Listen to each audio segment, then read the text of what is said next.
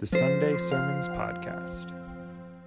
We're going to start this morning with a simple question. I need you to answer this in your own head, or if you're one of those people that has to say things out loud, whisper it to the person next to you. Simple question, three words. What is evil? What is evil? Now, I wish, I wish that I could hear every single person's answer. We don't have time for that this morning, but I want to take a quick poll. When I ask that question, what is evil? How many of you guys, by a show of hands, how many of you, the, the answer that you thought of or said very quietly was a definition? Like, this is, if, if somebody or something was like this, it would be evil. This is what evil is. How many got a definition in your head? Okay? Um, very common, very, very way to understand those three words. How about this? How many of you instantly went to a thing, an idea, even a person or a group of people that you think is evil? What is evil? This guy, that thing. Okay, very common. Here's the thing we all have ideas and they all matter, but what we're doing together right now is trying to just balance all of that, measure all of that against what Jesus said what Jesus thought, the way Jesus looked at things, what, when, when, how Jesus answered questions. This is the 10th in a series simply called Jesus, and we're talking about Jesus and evil today. And the main story is one, if you were here several weeks ago, we, we intentionally skipped it, and I told you we'd come back. Here it is, we're coming back because there's so much beauty in this. But this is a, well, in my mind, it's almost a classic Western showdown between Jesus and the devil out in the desert. Anybody else like old Western movies? At least sometimes? Okay, yeah. You know how, like, the showdown, they'd always, they, they, they you see the guy's face, and then the bad guy's face, then the hand by the gun, the other guy's hand by the gun, then it zooms in, you see their eyes. You know what I'm talking about? Okay? Kind of like this one right here. There's Jesus and the devil's eyes. I just picked two of the depictions of them. But imagine this they're out there. But the truth is, if you look at the whole story of Jesus, and we'll see some of this, how this works, pretty much his whole life, in one way or another, was a showdown with the devil. And he won every single one of the battles there.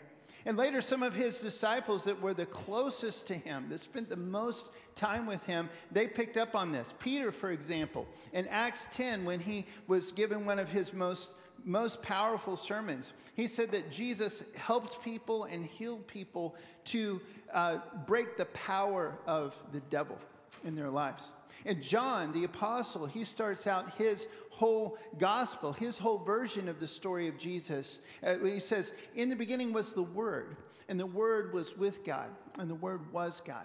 He was with God in the beginning. And all things were made by him. Through him, all things were made. Without him, nothing was made that has been made. In him was life, and that life was the light of man. And he sets up the whole story before he even starts telling us about Jesus as this classic battle between life and death, goodness and truth, and all the counterfeits of that, light and darkness.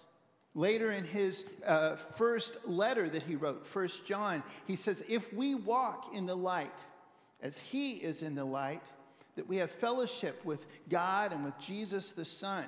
If we don't, we don't. And there's this clear line in the sand between these two, and so much of Jesus' life does that. I'm laying some foundations here just, just so you get this. Uh, another aspect of this idea of Jesus and evil that's very clear is Jesus makes no he doesn't beat around the bush at all. He just says the devil's going to lose in the end. One, just one example. He's telling a story in third person. He's talking about himself when he comes back, and he says this Matthew 25, 41. Then he, that's Jesus, the returning king in this story, then he will say to those on his left, Depart from me, you who are cursed, into the eternal fire prepared for the devil and his angels. That's how it's going to end up. Notice that hell is for the devil and his angels, not for us. And that doesn't mean some of us won't end up there. That means it's designed to punish them. Does that, everybody got that? Because here's the problem. For some reason, almost every culture there's ever been, in many religions, and even some pockets of Christianity, we have this idea that good and evil are equal. That there's good and there's evil, and they're always equal. Sometimes maybe we think that evil is more powerful than the good. That's just not how Jesus looked at it. It's not how it really truly is. There's what's real and true and perfect and original, and there's all the counterfeits and broken, spoiled, twisted versions of it. And the real thing's always more powerful. Uh, uh, here's hopefully this will be a fun way to help us understand this. Uh, if you go to some countries around the world, you might be able to find this toy. It's from a movie I've not seen, but it sounds familiar. It's called That Lion Thing. And the toy looks kind of familiar, like a repainted version of a toy that I actually still have from my childhood. But this character is called Chufasa. I'm going to say it again Chufasa. How, how, about this? How, how many would, you, would like to eat at a place called Pizza Hut? And I apologize, I have no idea what's going on over here, other than maybe the devil doesn't want you guys to see these pictures. So try and squint and see over here. Pizza Hut. Um, I like pita bread, but I think that just is a little derivative. I think I'd walk on by. Or how many would like to brush your teeth with crust toothpaste? just not feeling it. And, and I think sometimes people mean well, even when they're, when we're, they're copying things or parroting things, they mean well. For example, some Christian t shirts. I mean, I like Reese's, Reese's cups and all that, but I, I don't think that's how we're going to change the world. I also like Mountain Dew, but I don't think this is going to change too much either. Meant to die, I, I just don't, it doesn't work. C.S. Lewis said it like this Wickedness when you examine it, turns out to be the pursuit of goodness in the wrong way. Goodness is, so to speak, itself. Badness is only spoiled goodness. Evil is a parasite, not the original.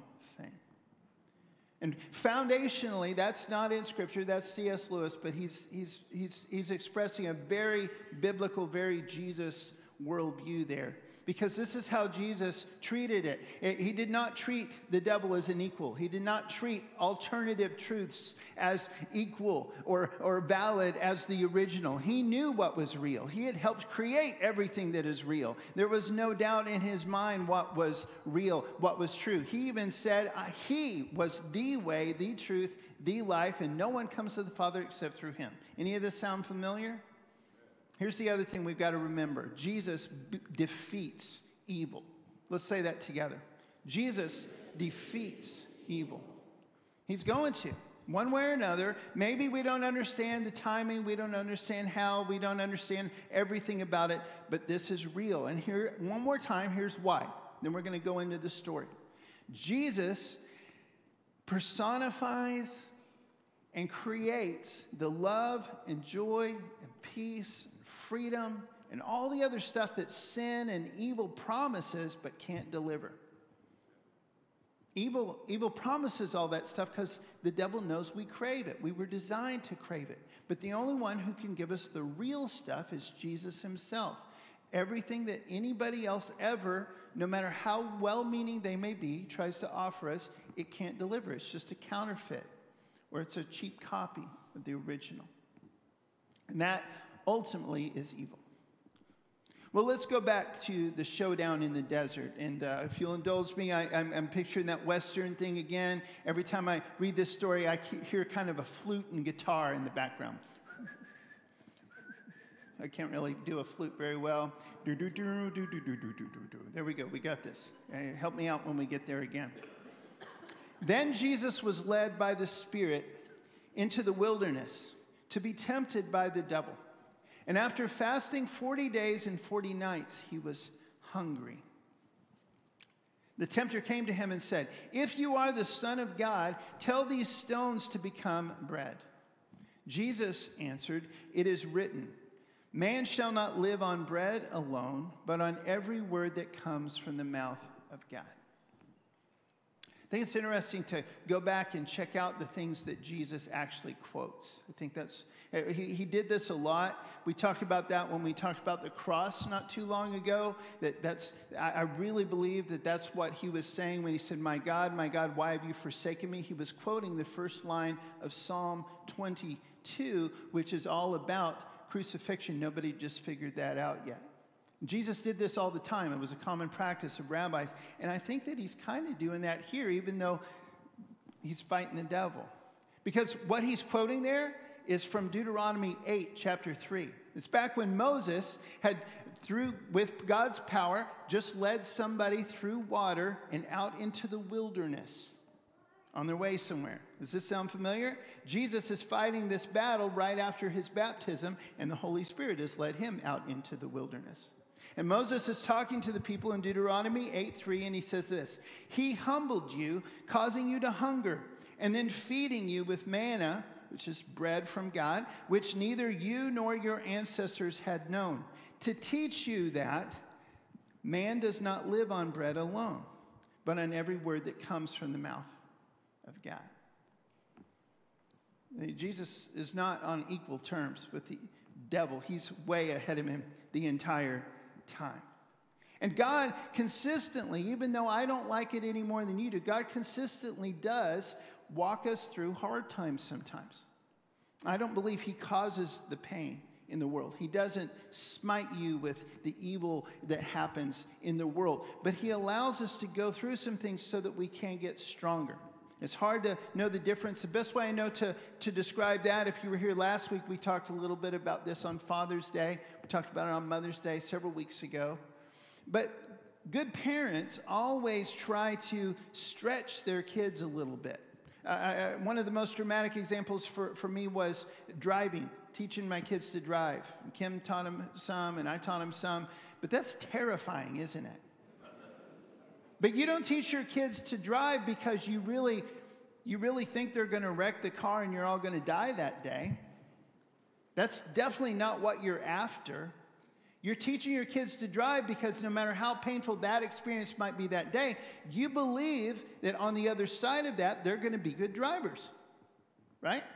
On the other side of that, on the other side of that test, on the other side of all that practice, on the other side of all that awkwardness, they're actually going to be able to drive themselves around and have a good life where they can get from place to place in a moving vehicle, right? And this is what God, this is God's perspective.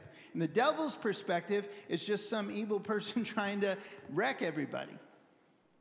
He doesn't want us to get stronger. You see this perspective from Jesus, though, even the night that he went to, and he was betrayed and he was beaten, he said this to Peter, that, that same, same one we mentioned earlier. He says, Simon, Simon, he uses his real name, not his nickname. Peter means rock. Jesus called him that. His real name was Simon. Simon, Simon, Satan has asked to sift all of you as wheat. But I prayed for you, Simon, that your faith may not fail. And when you have turned back, strengthen your brothers. He saw beyond the imminent failure and didn't see that as a defining failure. And this is God's vision for each one of us. He sees beyond. Even you go back to the Israelites out in their wilderness experience, uh, they were being tested and trained and taught, but they kept derailing. They kept just complaining and hating God and doubting God. One of the core ideas, one of the really classic ones, what happened at a place that they later called Massah, which means testing. And, and, and, that means because they were testing God's patience. They were testing God. And what happened there was they were saying, you're, you're, You brought us out here to die. We want to go back. We want to be slaves again, be better than what we're doing right here, trying to follow you. Yeah, we're, we're thirsty. God gives them water by having Moses hit a rock. It's very clearly a miracle. And God's saying, I can do literally anything, just trust me. Walk through this with me. James, which is Jesus' half brother, is Mary and Joseph's child, um, younger than Jesus. He later became one of the greatest leaders in the early church, and he wrote the book of James in the New Testament. He says it like this Blessed is the one who perseveres under trial. Because having stood the test, that person will receive the crown of life that the Lord has promised to those who love him. When tempted, no one should say, God is tempting me. For God cannot be tempted by evil, nor does he tempt anyone. But each person is tempted when they're dragged away by their own evil desire and enticed. And after desire is conceived, it gives birth to sin. And sin, when it is full grown, gives birth to death. Don't be deceived, my dear brothers and sisters. Every good and perfect gift is from above, coming down from the Father of the heavenly lights, who does not change like shifting shadows. He chose to give us birth through the word of truth, that we might be a kind of first fruits of all He created. You don't have to squint very hard to hear all of these things we've just been talking about in this passage. Can you see it? Can you feel it? Yeah, this means yes, this means no. I can explain it further. Okay, excellent, excellent. Remember what Paul says about the armor of God in Ephesians 6? In Ephesians 6, he says that the armor God gives us, think about this it's truth, faith, the Word of God, the very Spirit of God, righteousness, salvation, a readiness to share that truth. It's not about violence, but it does protect us, and, it, and the devil cannot stand against those things because they're the real deal. Well, let's go back to the story for just a second, but first let's say this. Say this with me. Evil distorts and contradicts truth. One more time.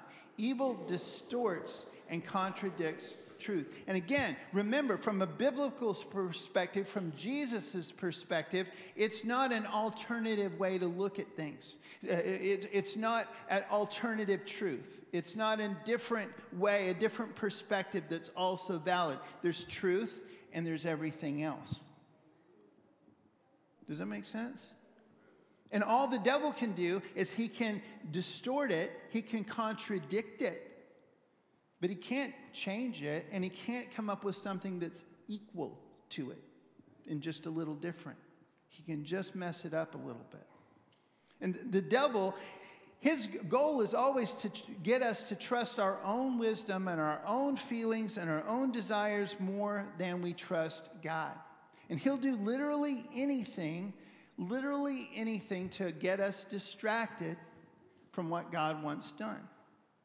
See, if, if we were talking here this morning and all of a sudden this fiery demon looking thing showed up and it's breathing fire, that would be a distraction. But all he really has to do is make whatever that's, that is go happen. Every time you look up there, you're like, for a split second, you're like you're out of the picture again if you're sitting on that side of the room. Do you know what I'm saying? He doesn't care what it takes as long as we're a little bit distracted. And by the way, I did not plan that. I'm just acknowledging the reality of the situation. Can I get that flute playing again? Who, who had the flute? Thank you. Then the devil took him to the holy city and had him stand on the highest point of the temple. If you are the Son of God, he said, throw yourself down. For it is written, see what he's doing here? The devil's quoting the Bible. He'll do anything, remember? Actually, one of his favorite things to do is get us to misunderstand God.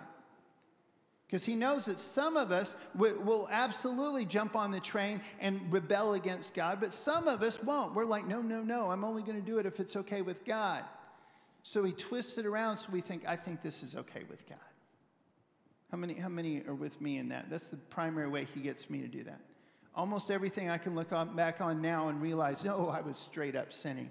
At the moment, I had somehow convinced myself that it was actually okay it wasn't all that bad. God was actually smiling. Total foolishness, total sin. But he does this all the time. He'll do whatever it takes. he's quoting the Bible to Jesus. For it is written, He will command His angels concerning you, and they will lift up, lift you up in their hands, so that you will not strike your foot against a stone. He's quoting Psalm 91 which is really ironic because the whole psalm, Psalm 91, is about completely trusting God. It's the same issue that Moses is talking about in Deuteronomy 8. It's the same issue that Jesus keeps bringing back up every single temptation. It's the whole issue of going out into the, why the Spirit sometimes leads us into the wilderness to be tested by God. It's that whole idea. And that's what the devil picks to quote to Jesus. Again, he's He's not on the same level. Here, here's a segment from Psalm 91. If you say, The Lord is my refuge, and you make the Most High your dwelling, no harm will overtake you, no disaster will come near your tent. For he will command his angels concerning you to guard you in all your ways. What it's really talking about is that if you really try to follow God through the wilderness, he's going to help you stay on track. That's what it's really about. They will lift you up in their hands so that you will not strike your foot against a stone. Jesus answered him, It is also written, Do not put the Lord your God to the test.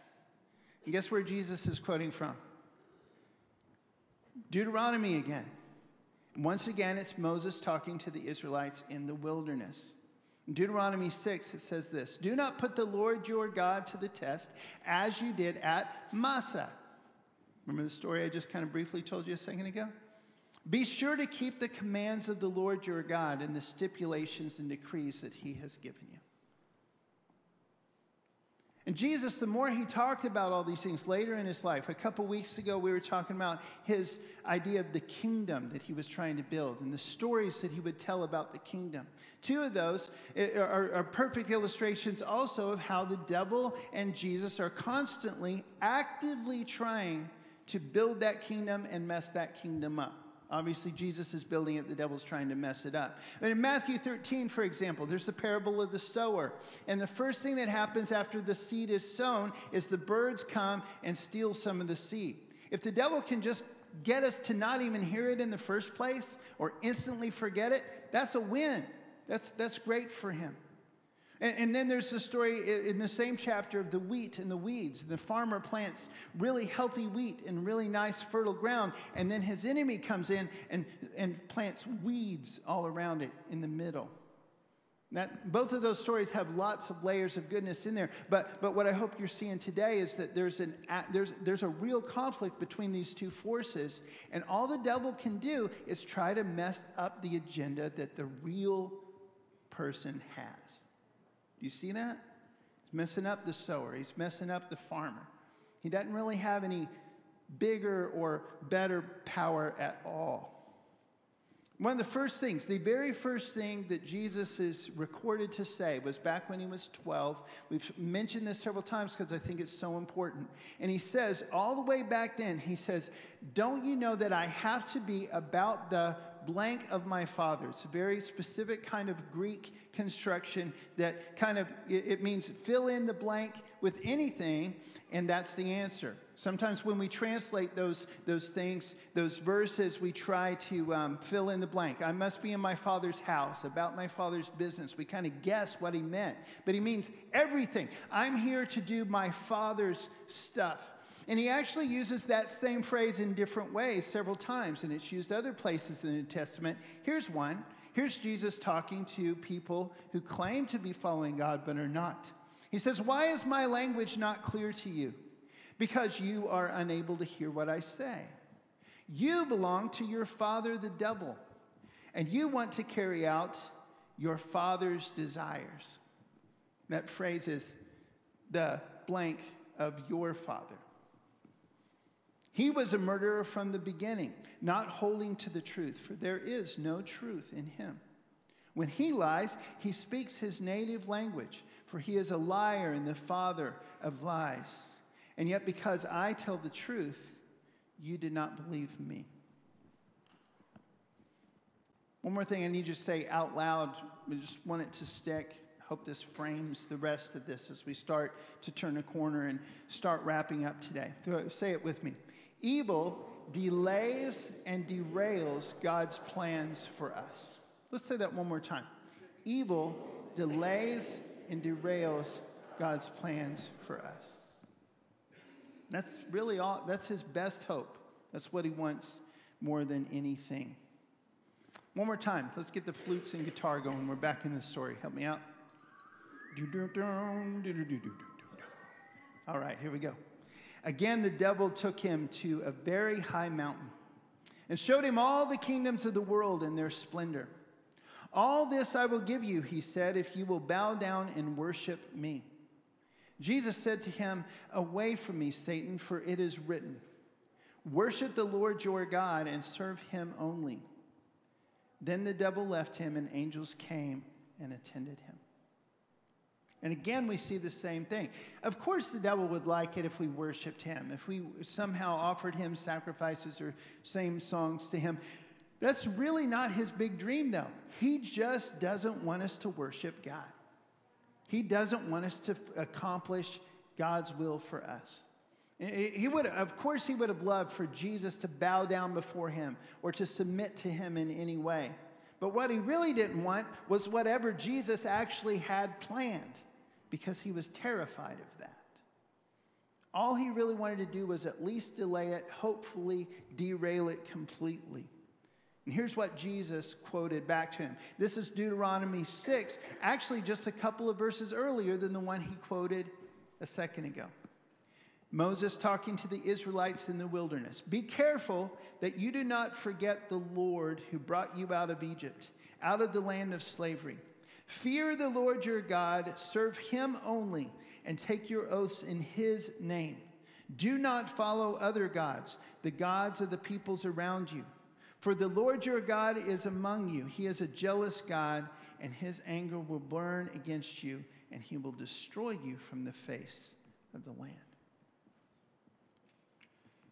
When we walk, not if, when we walk through the wilderness parts of life, it's so easy to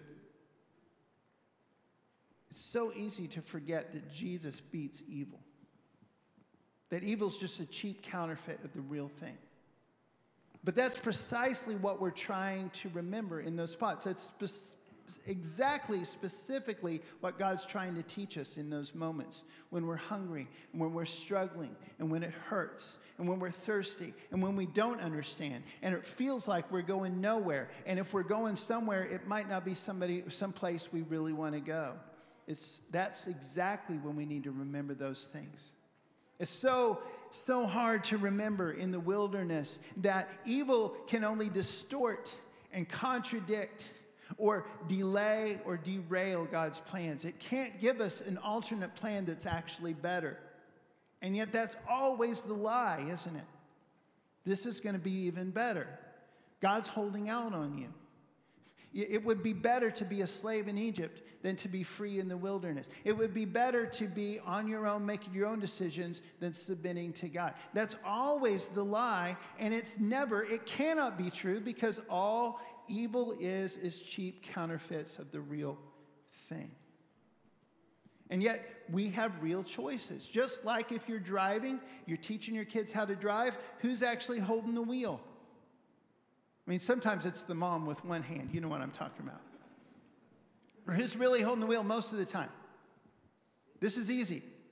The kid, right? The teenager, the, the person you're teaching, your child, okay? That's who's holding the wheel. And Jesus gives us real choices, real responsibilities in these situations. That's why in Ephesians 4, Paul is talking about anger, and he says, In your anger, do not sin. Don't let the sun go down while you are still angry. Do not give the devil a foothold. How many know that there are things that we do in our lives that give the devil a foothold, make it easier for him to distract us? Do you know what I'm talking about? That's one of the things God's calling every one of us to give up today. If you're making it easier on him, you need to get rid of that. It doesn't matter if the person next to you has a problem with it or not. If that's distracting you, get rid of it. It's not okay. Peter, again, keep coming back to him, one of these guys who was always with Jesus. He says, Be alert and of sober mind. Your enemy, the devil, prowls around like a roaring lion looking for someone to devour. Have you ever seen those nature documentaries where a lion or a cheetah or something is chasing all the wildebeests and stuff? Okay? Uh, they always get the ones that are kind of straggling, don't they? They don't get the ones in the middle of the herd. They don't get all the ones that are just barreling through the canyon on their way to wherever they're going. They get the ones off to the side, the ones that are distracted, a little bit weak, that get separated somehow. We have some choices to make brothers and sisters, about how to stay connected to each other and how to stay on track with where God is collectively taking all of us. And whenever we get distracted by anything at all, it doesn't matter if it's an okay thing or even a good thing or a straight up evil thing, if it's getting us off track, that's when the devil can pick us off. And that's what Peter's warning us about. And John, again, in Jesus' tightest inner circle, here's what he says in 1 John 3 The one who does what is sinful, as in keeps doing it, this is who they are. They just keep doing it. They say, just this is me, this is how I am. The one who does what is sinful is of the devil, because the devil has been sinning from the beginning. The reason the Son of God appeared was to destroy the devil's work. No one who is born of God will continue to sin because God's seed remains in them. They cannot go on sinning because they have been born of God.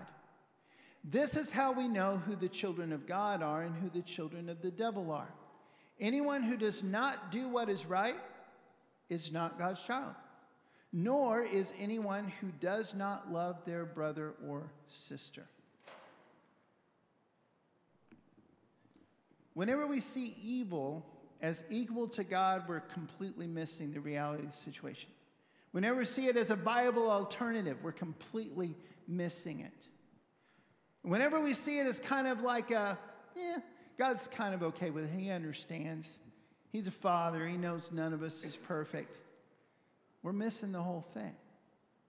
We are constantly in this battle, and there's going to be a clear winner, and there's a clear truth, there's a clear light, there's a clear life, there's a clear everything that is good on one side, and a clear counterfeit, broken, twisted, spoiled version of it on the other.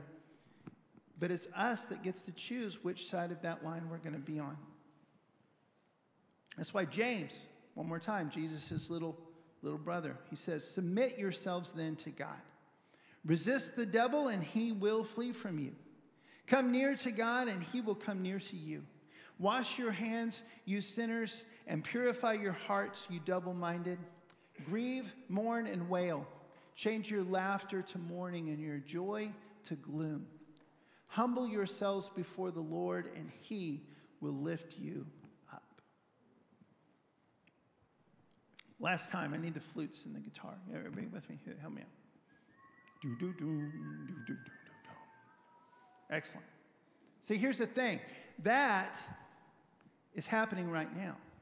That struggle is still going on in the world. It's happening in America. It's happening in this building. It's happening in your heart. It's happening in my heart right now. And that same struggle is still there. And the same truths, the same choices that Jesus faced are the same ones that we face. And the same way he beat it is the same way we can beat it. You've got a choice to make. Are you going to choose bread or every word that comes from the mouth of God? In other words, are you going to choose, I'm going to get my needs met no matter what it takes or what God says about it? Or are you going to choose God and His will and trust Him to be right? That's the first one. Are you going to trust God or are you going to test Him? Shake your fist at Him. Every time you feel like, well, I think I'm in the wilderness again. Why? Is that how you're going to do it? Or are you going to say, whoa, we're in the wilderness again? Thank God I've got him with me. What is this about? What am I supposed to be learning? It's a completely different thing. Again, there's a line in the sand. Are, which side are you on? That's your choice.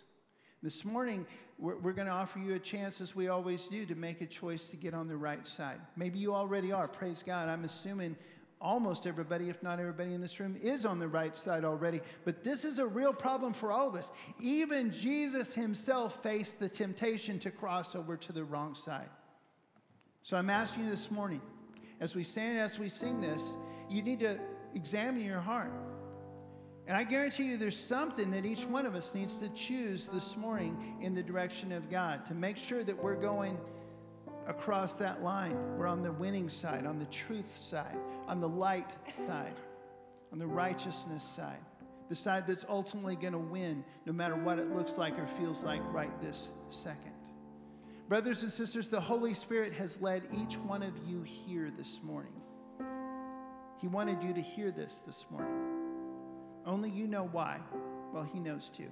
I don't, is my point. Whatever God's doing in your heart this morning, that's what you need to deal with. And make whatever choice you need to. I'm going to be at the back. My dad's going to be right over there. Wherever you're more comfortable, if you would have come forward to pray, if you need to talk about a decision, if you just need to make one in your heart, whatever needs to happen, let's all do that together right now.